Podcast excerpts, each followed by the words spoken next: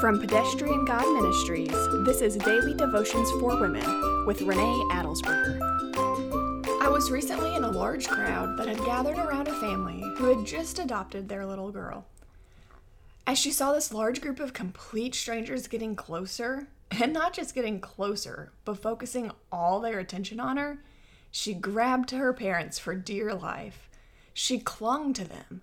She held fast to their necks and buried her head into their shoulders. She knew that there is a protection that comes in the presence of her parents. The same is true of us and God. Psalm 31, verse 20 says, You hide them in the protection of your presence. In this psalm, David has been seeking refuge in the Lord.